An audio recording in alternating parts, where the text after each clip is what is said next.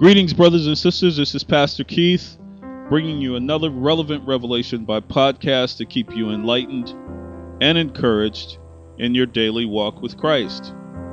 This is 2014, and today's podcast is titled Introduction and Basics of Prayer. Introduction and Basics of Prayer. Prayer should be a vital part of what we do in our daily lives.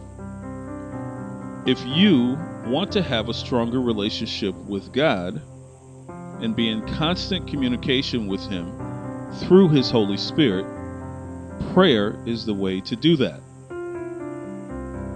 The prophet Daniel got on his knees and prayed three times a day. You'll find that in the book of Daniel, chapter 6, verse 10. In this podcast, I'm going to teach you three basic elements of prayer so you too can have a stronger prayer life. Let's get started. Number one, prayer should be the first thing you do when you get up in the morning. Prayer strengthens you to face the day. Prayer is how you talk to God. And even though God knows and sees all, He still wants to hear from you. And He wants to know how you feel about what you're going through. The prayers of the righteous availeth much. That means they get further than just God's ears, they actually penetrate His heart.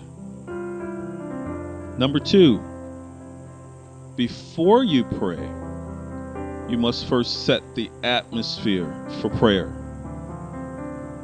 Psalm 100, verses 4 and 5 teach us that we are to enter his gates with thanksgiving and enter into his courts with praise.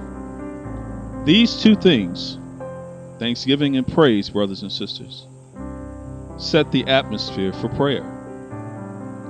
Let me read the scripture into your hearing. I'll be reading from Psalm 100.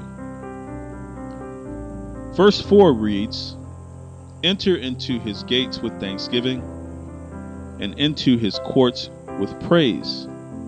Be thankful unto him and bless his name. Verse 5 reads For the Lord is good, his mercy is everlasting, and his truth endureth to all generations. Brothers and sisters, thanksgiving and praise set the atmosphere for prayer. Now that you know how to go before God, let me teach you some basics about where to pray. Number three, you need a prayer closet. If you can, get inside an actual closet. If there isn't one available, go into your bedroom, your bathroom, or into your basement, but most importantly, go inside and close the door. Here's why.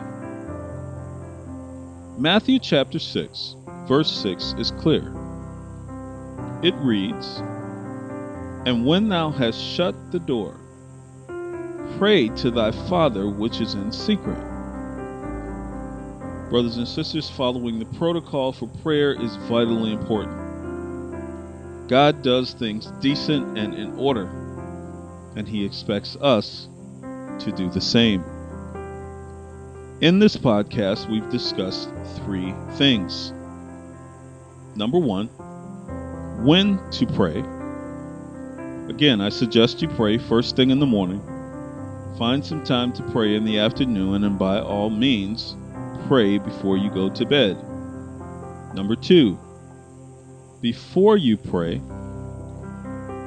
you must first set the atmosphere for prayer with praise and thanksgiving. Number three, where to pray. Enter into your secret place like a prayer closet where God can see you and only you. Again, in this podcast, we've discussed three things. Number one, when to pray.